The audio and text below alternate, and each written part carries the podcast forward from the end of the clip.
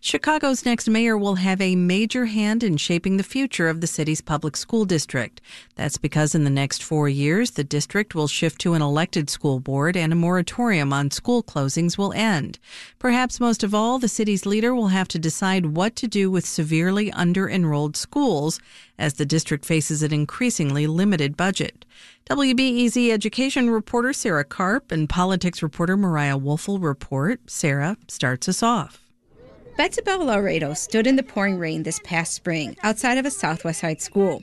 She was with about 100 other parents protesting that her son's middle school was losing money and laying off teachers. Nuestros hijos no pueden aprender en clases de doble grado con menos maestros.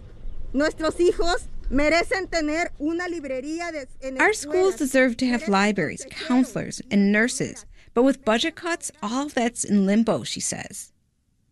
As an education reporter, I can say this type of protest is a yearly thing, and the next mayor will be walking right into this conundrum. What to do about a school system that's losing students and also facing a major budget crisis? To some, the answer is easy cut budgets or close entire schools. But CEO of the nonprofit Kids First, Dan Anello, says that can be hard to justify in schools that everyone agrees haven't gotten what they need to succeed you know, it feels a little unfair.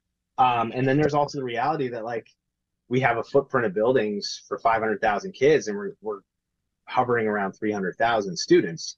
So far, Mayor Lori Lightfoot hasn't been able to shut down under enrolled schools. There's been a moratorium on school closings, but that will end in 2025. Chicago's next mayor will also be dealing with a pinched budget. Federal COVID relief funds will run out. State funding remains inadequate and pension costs and debt payments weigh on CPS's budget. My colleague Mariah has been watching mayoral forum after mayoral forum as candidates talk through these issues. Close severely under enrolled schools. That's what candidates Roderick Sawyer, Willie Wilson, Paul Vallas, and Sophia King say they'd be willing to do. Sawyer is the most emphatic. When you have a school that is under 5% enrollment and 0% proficiency in reading and math, and they don't have the resources, extracurricular activities, library, and all the things that you want to have in a fully functioning school there. We pay more attention and have more attachment to the building than we do to our own children, our students. Most of the candidates, including Lightfoot and Congressman Jesus Chuy Garcia, said they'd only close schools after trying to reduce crime and improve neighborhoods with the hopes that families will return.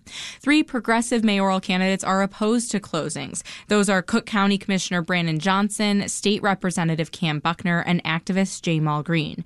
Here's Green, who's a public school graduate and now has kids in the district. He says the city should be investing in under resourced schools instead of closing them. We have promoted charter schools uh, and shut down these buildings, and then they they have a lot of these schools um, that are under enrolled without the resources and the wraparound resources needed to give individual attention to these students, and our kids are suffering. Green, like Buckner and Johnson, says one solution would be funding schools based on need instead of tying dollars just to enrollment. But one candidate is pitching a drastic shift in the public education system altogether. Former CPS CEO Paul Vallas envisions a system of 100% choice, where any family unhappy with their neighborhood option could go somewhere else, including publicly funded, privately run charter schools.